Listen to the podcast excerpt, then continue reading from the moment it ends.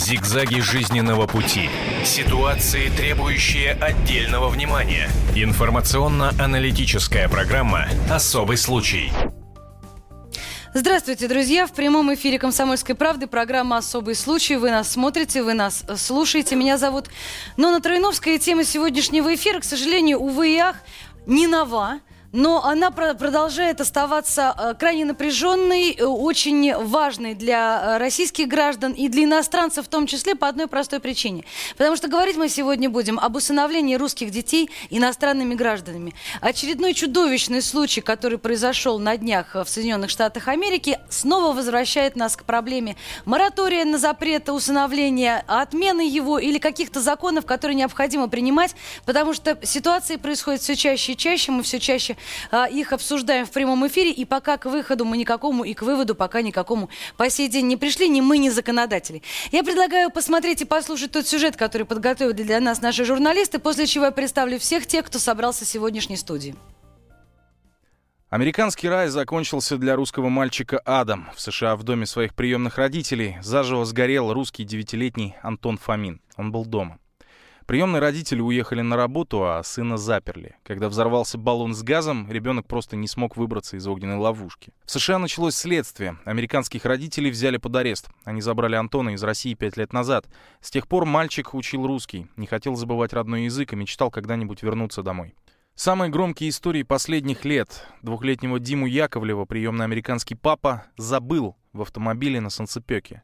Пять часов малыш умирал от жары, пока его новый отец решал дела бизнеса. О сыне он так и не вспомнил. Труп ребенка в машине увидели прохожие. Гражданина США обвинили в непредумышленном убийстве. Еще одно убийство, вполне умышленное, так и осталось безнаказанным. Супруги Крайверы издевались над приемным сыном Ваней Скоробогатовым. На теле ребенка после смерти насчитали 80 ран.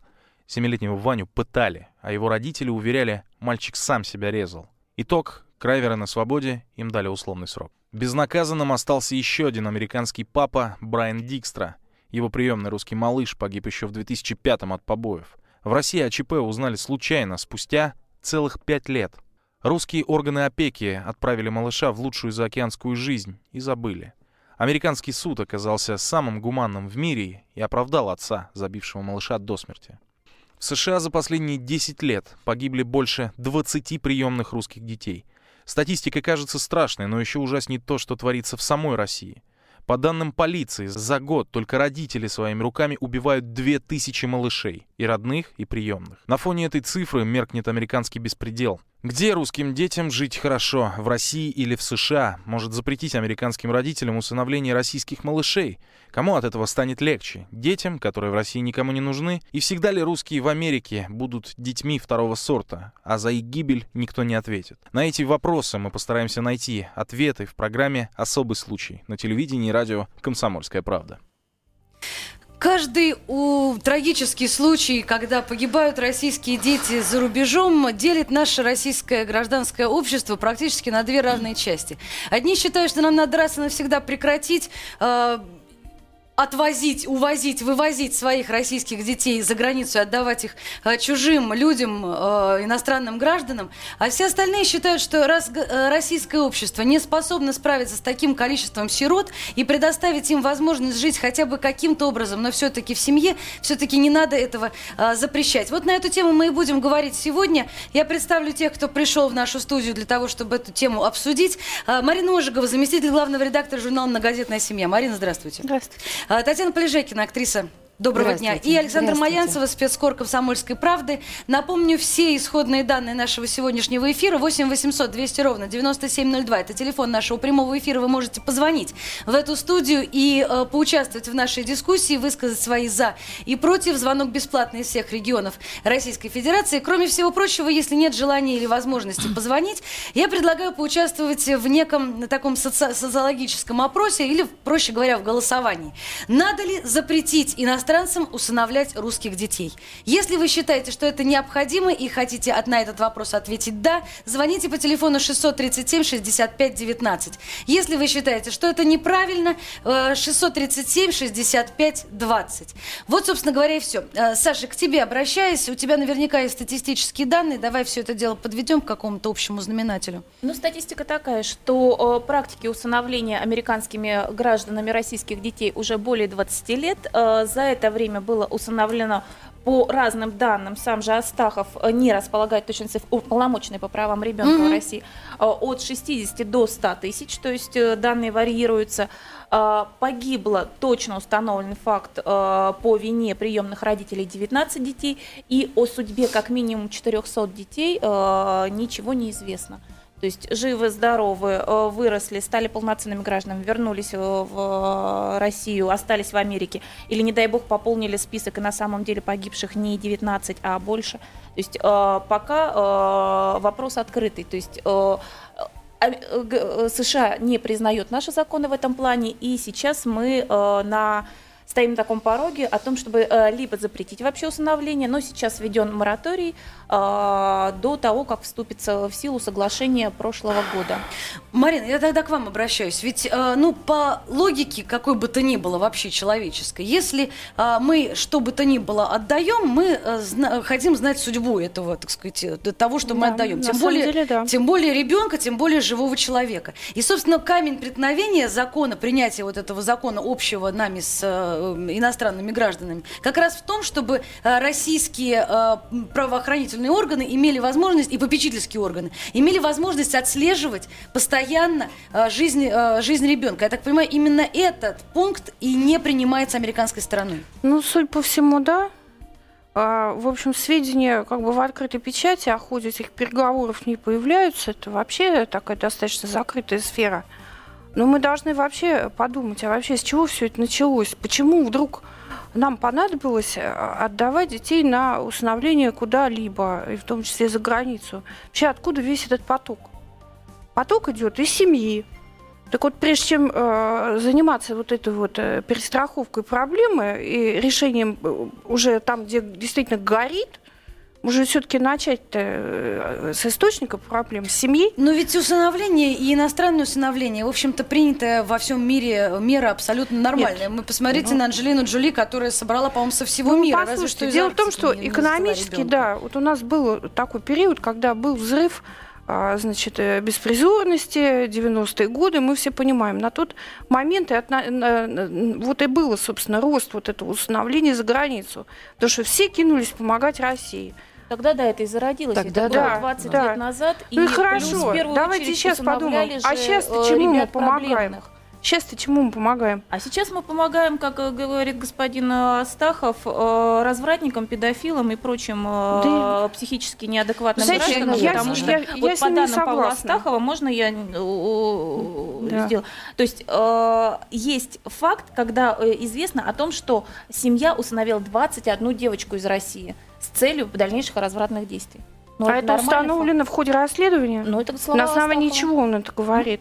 Вообще, понимаете, каждый случай, вот эти 19 случаев убийств, значит, э, должно быть полновесное расследование, что каким образом этот ребенок попал, были ли нарушения при усыновлении.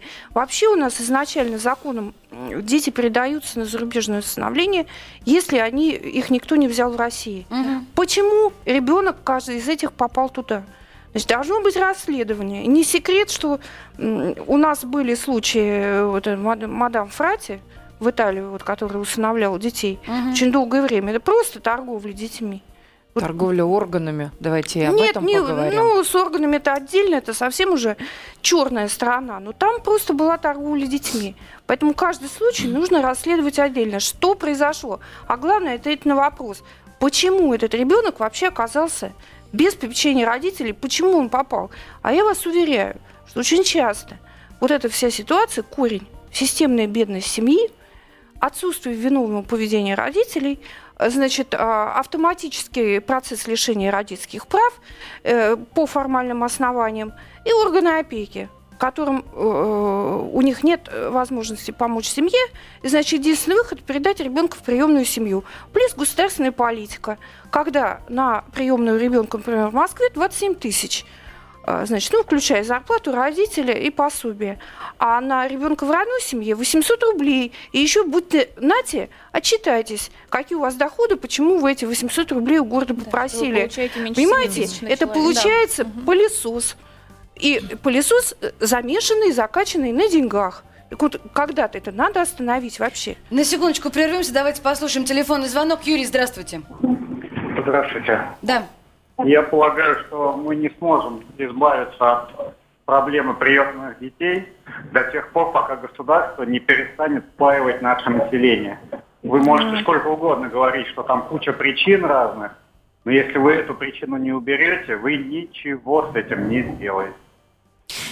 Спасибо, Юрий, большое за мнение. Напомню, телефон прямого эфира 8 800 200 ровно 9702. Вы можете дозвониться к нам в студию, и звонок будет для вас бесплатным из всех регионов Российской Федерации. Кроме всего прочего, напомню, телефоны для голосования. А, для того, чтобы ответить на вопрос, надо ли запретить усыновление русских детей иностранными гражданами, вы можете ответить «да» или «нет». Если хотите ответить «да», 637 65 19, если нет, 637 65 20. Ну, справедливости ради, надо сказать, что очень часто часто э, за границу э, забираются дети действительно очень проблемные, которые да. проблемные с точки зрения, в первую очередь, здоровья. Потому что американцы э, берут на себя ответственность забирать отсюда детей с тяжелейшими функциональными Совершенно заболеваниями, э, которых невозможно вылечить здесь. Так это по закону так должно это быть. Это по закону, на самом Но, деле. Но на очень, самом да. деле, да, дети попадают. И, и здоровые, без этих диагнозов. Конечно. Как они попали? Понимаете, это каждый раз должно быть тщательное расследование. Кто, какой орган опеки это допустил? Были ли предложены эти дети на усыновление на приемную семью в стране?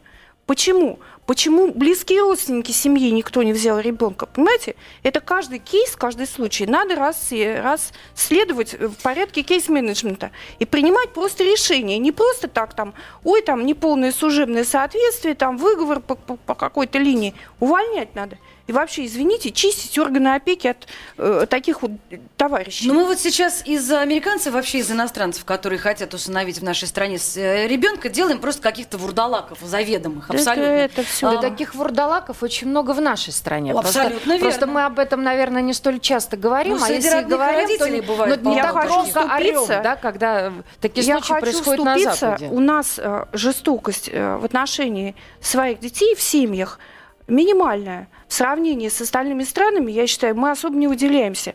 На 80 тысяч э, случаев детей, оставшихся без попечения родителей, вот по прошлому году, примерно э, тысяча случаев, э, случаев жестокости. Марин, ну, наверное, это выявлено. Марин, это, это то, что расследование, статистика. решение судов. Извините, надо опираться на закон. Принято решение судом, родитель виновен.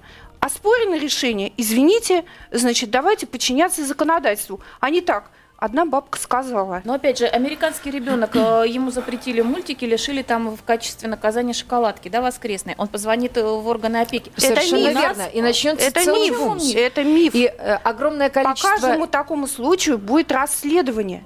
И в отличие в от Америке. наших... В Америке. В Америке, да, там да. будет расследование. А вот у нас не будет этого расследования, потому что не хватает квалификации. А у нас и тысячи, тысячи детей, да. не, они просто не жалуются на обращение, жестокое обращение Нет, в семье. Ну, они жалуются, Им просто некуда жаловаться. Жалуются, есть детский телефон доверия. Я вас умоляю. Ну, возможно, миллион в Москве и Санкт-Петербурге, но в регионе, в деревне совершенно верно. Где нормальное отношение Слушайте, внутри ну, семьи, это подзатыльник или шлепок Последние по попе, данные детского телефона доверия. Миллион звонков это общероссийский? За год. Общероссийский. Миллион звонков. Давайте сообщим и телефон что, в эфире. И что? Каждый... 8 800, э, 2000, э, по-моему, 200, 222. Да, по-моему, вот так. То есть 200, 0, секундочку, 8 800 2022. Не, не хватает одной цифры. Вспоминайте. По-моему, три двойки. Значит, три двойки, 200, по-моему. 222, да. да 3 8 800 200 да. ровно 0222. Ну, вот вот знаете, вообще вот эта вот вся ситуация с жестокостью, это предмет, э, во-первых, еще некой спекуляции. Понимаете, на фоне 80 тысяч случаев тысяча это э, очень небольшой процент. Но надо говорить о том, что статистика это статистика, а вот каждый случай это трагедия. И вот давайте делать все-таки все, чтобы трагедий не было. Не было. Вот, кстати сказать, по поводу звонка, э, алкоголизма вообще, что людей просто спаивают. Я с этим совершенно согласна. У нас отменили принудительное лечение за алкоголизм и наркоманию, и теперь органы опеки даже человека не могут направить родители – Значит, единственное, что это лишение, лишение родительских прав автоматом по закону.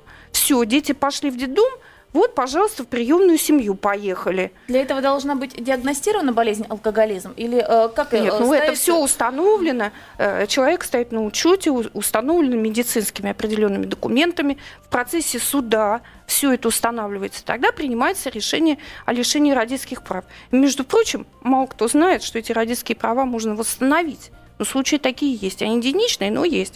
Так, так давайте все-таки, прежде чем смотреть, что там у нас в, там, в Америке, в Италии, там везде, и учить всех жить, давайте начнем с себя. Понимаете, давайте заниматься семьей вот корнем всех проблем. Пока этого не будет, семейной политики, глубокой, разработанной, системной, извините, мы так и будем хранить детей и, и вообще вот этим, всем этим, ужасаться этим ужасом. Понимаете? С точки На, зрения... по части пожаров, вот по части пожаров я вообще хочу сказать, это несчастный случай. Давайте вот исходить из этого. И вспомним, сколько у нас сгорело за этот год семей. Какие у нас жуткие случаи были когда в Нижегородской области, по некоторым сведениям, просто семью многодетную угу. подожгли, спалили четырех детей. Никто не ответил, потому что не было должного расследования случая. Свалили, под Новый да, год, да, да, да, свалили, что якобы родители угу. пья, пьяницы, значит, их затоптали. Понимаете?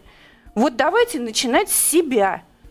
Вот и, и все. тем не менее, сегодняшняя тема нашего разговора это как раз иностранное усыновление, и те прецеденты, которыми мы являемся свидетелями, заставляют нас снова и снова возвращаться к проблеме законодательной, в первую очередь, которую мы никак не можем решить и в конце концов установить те рамки и те возможности, которые дают э, и возможность усыновлять детей иностранными гражданами, потому что, ну, в правовом поле мы не можем им запретить этого делать окончательно. Они точно так же э, имеют право, как, как просто по, по, по правилам, по правам человека, что называется. И в то же время не отдавать отдавать и не сдавать и не сливать детей наших туда, за границу, не, не, не, не неся никакой ответственности за то, что с ними будет происходить а потом. Я напомню, телефон нашего прямого эфира 8 800 200 ровно 9702. У нас очень много, надо сказать, звонков, и люди звонят, мы даже не успеваем их э, принимать и всех выводить в эфир, поэтому, простите, друзья, немножко придется подождать, потому что сейчас мы прервемся ненадолго для очередного выпуска новостей и некой еще а, подробной информации, после чего вернемся снова в эту студию, чтобы а, продолжить программу особый случай. Рядом со мной Александр Маянцев, спецкор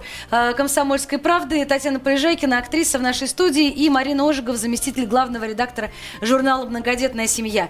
637-65-19, если вы хотите проголосовать за запрет усыновления русских детей иностранными гражданами, и 637-65-20, если вы категорически против. Э, это «Комсомольская правда», телерадиокомпания. Вы нас смотрите, вы нас слушаете. Мы в прямом эфире. Меня зовут Нона Троиновская. Оставайтесь с нами. Об этом нельзя не говорить. Особый случай прямом эфире «Комсомольской правды» продолжается программа «Особый случай». Меня зовут Нона Троиновская. Я напомню, что говорим мы сегодня снова, к сожалению, из-за очередного э, инцидента, произошедшего в Соединенных Штатах Америки с э, погибшим российским усыновленным малышом, говорим мы о запрете э, усыновления российских детей иностранными гражданами. Или о том, как этого возможно избежать. Или же о том, что необходимо законодательным образом, каким-то очень серьезным подходом прорабатывать все нюансы для того, чтобы не подвергать ни ни э, российских детей, ни иностранных граждан какому-то э, необоснованному риску. 8 800 200 ровно 9702, телефон нашего прямого эфира. Звоните к нам в студию, в прямой эфир, для того, чтобы высказать свое мнение. Кроме всего прочего, напоминаю, э, телефон для голосования. Вопрос я задала следующим образом. Надо ли запретить усыновление русских детей иностранными гражданами? Если вы считаете, что это необходимо, звоните по телефону 637 65 19. Если вы считаете, что ни в коем случае нельзя запрещать усыновлять иностранных иностранным гражданам наших детишек 637 65 20. И э, еще раз телефон прямого эфира 8 800 200 ровно 9702. Возвращаясь к тому разговору, на котором мы закончили э, несколько минут назад, а о том, что необходимо законодательным образом каким-то э, устраивать и обустраивать жизнь приемных и брошенных детей в России, это совершенно очевидно. Проблемы нашего, нашей отдачи детей за границу в том, что наши семьи не могут взять практически физически, не, э, могут, не могут взять э, приемного ребенка. Не могут, э, не просто не могут взять, а сталкиваются с такими какими-то идиотскими, чудовищными ситуациями, при которых люди обеспеченные, люди, которые имеют, скажем так, и условия для жизни, и условия для их дальнейшего лечения, содержания, они вынуждены годами, понимаете, годами ходить и, э, так сказать, оформлять этого ребенка, и зачастую им это не удается. Я, например, вот считаю, давайте вернемся э, к началу нашего разговора, mm-hmm. я так же, как и вы, считаю, что иностранцы, они далеко не вурдалаки, и поверьте мне, э, среди иностранных граждан есть очень много нормальных людей, которые, которые искренне которые относятся искренне к тем относятся, детям, ну, вот просто я по собственному берут. опыту, у меня вот второй муж, он австриец, он возится с моими детьми так, как не возится их родной отец, понимаете? То есть, наоборот, мне кажется, на Западе какой-то некий такой культ семьи, и они совершенно не смотрят на то, приемный это ребенок, неприемный. Они дают один уровень образования, они тратят точно такие же деньги. Да, конечно, есть случаи вопиющие, о которых мы сегодня говорим, но, опять же, повторяю, таких случаев миллионы и у нас в стране, о которых мы просто не знаем. Не потому миллионы, что никто не а всего тысяча за Ну, ну тысяча – это официальная статистика. И вы меня не убедите в том, что этих случаев э, Давайте не будем исходить количество. из своих предположений, давайте давайте вот опираться на ту статистику, которую нам дают суды и органы внутренних дел. А за последнее время, опираться. вы знаете, вообще на эту проблему все стали обращать большое внимание. Понимаете, вот такие случаи вопиющие, их все-таки, все-таки меньше стало. Ну, начнем с того, что, конечно, у нас и детей стало меньше, но и внимание стали на это больше обращать. А вообще, что касается законодательства, конечно, нужно продлевать срок э, контакта э, это наших органов опеки с зарубежными э, приемными родителями. Конечно, нужно предусматривать какое-то обучение в школе приемных родителей. Кстати сказать, вот недавно закон был принят, был российский. Принят закон, да. Да, значит, пусть их обяжут тоже проходить школу приемных родителей. Не знаю, здесь в России или там как-то Э, это уже вопрос э, технический, как это организовать. Ну, Я думаю, что эти школы, они ничего не дадут вообще. На Неправда. Да, Там есть, было... очень, есть очень высокий уровень школ. Есть, конечно, формально, я с вами согласна. Э, есть просто, извините, какие-то махинаторы, которые непонятно, зачем эти школы делают, просто бумажки раздают. Угу. Вот. Есть, но есть очень высокого уровня компетентные специалисты, есть вполне, вы понимаете, нельзя все э, отрицать только потому, что где-то кто-то что-то у нас там кое-где порой. Понимаете, давайте говорить все-таки системно.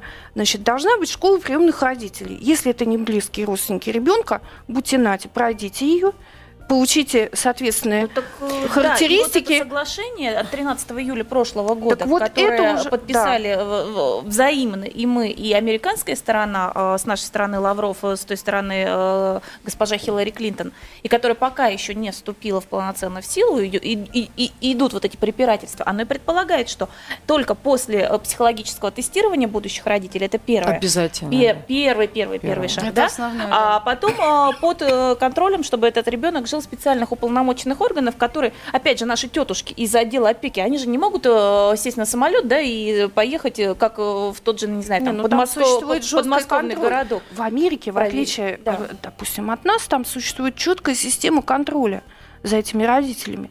Она есть. Понимаете, то, что мы говорим, там, называем это ювенальной юстицией, отрицательные черты мы там отмечаем, но там все-таки есть контроль налаженный. И у нас он есть.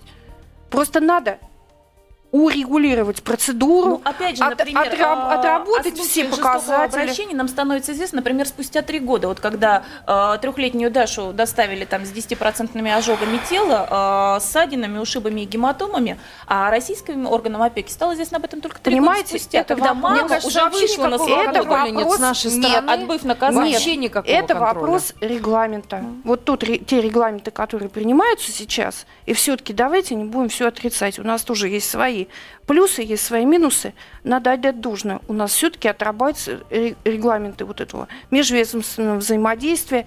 Они должны использоваться рационально, на пользу детей, а не против них. Так никто Понимаете? не говорит о том, Вот и что всё. нашим детям лучше Понимаете, за рубежом. кто, Конечно, не, кто не работает, Россия. тот не ошибается. Нет, это Просто понятно. надо делать вывод из практики и стремиться все-таки к лучшему.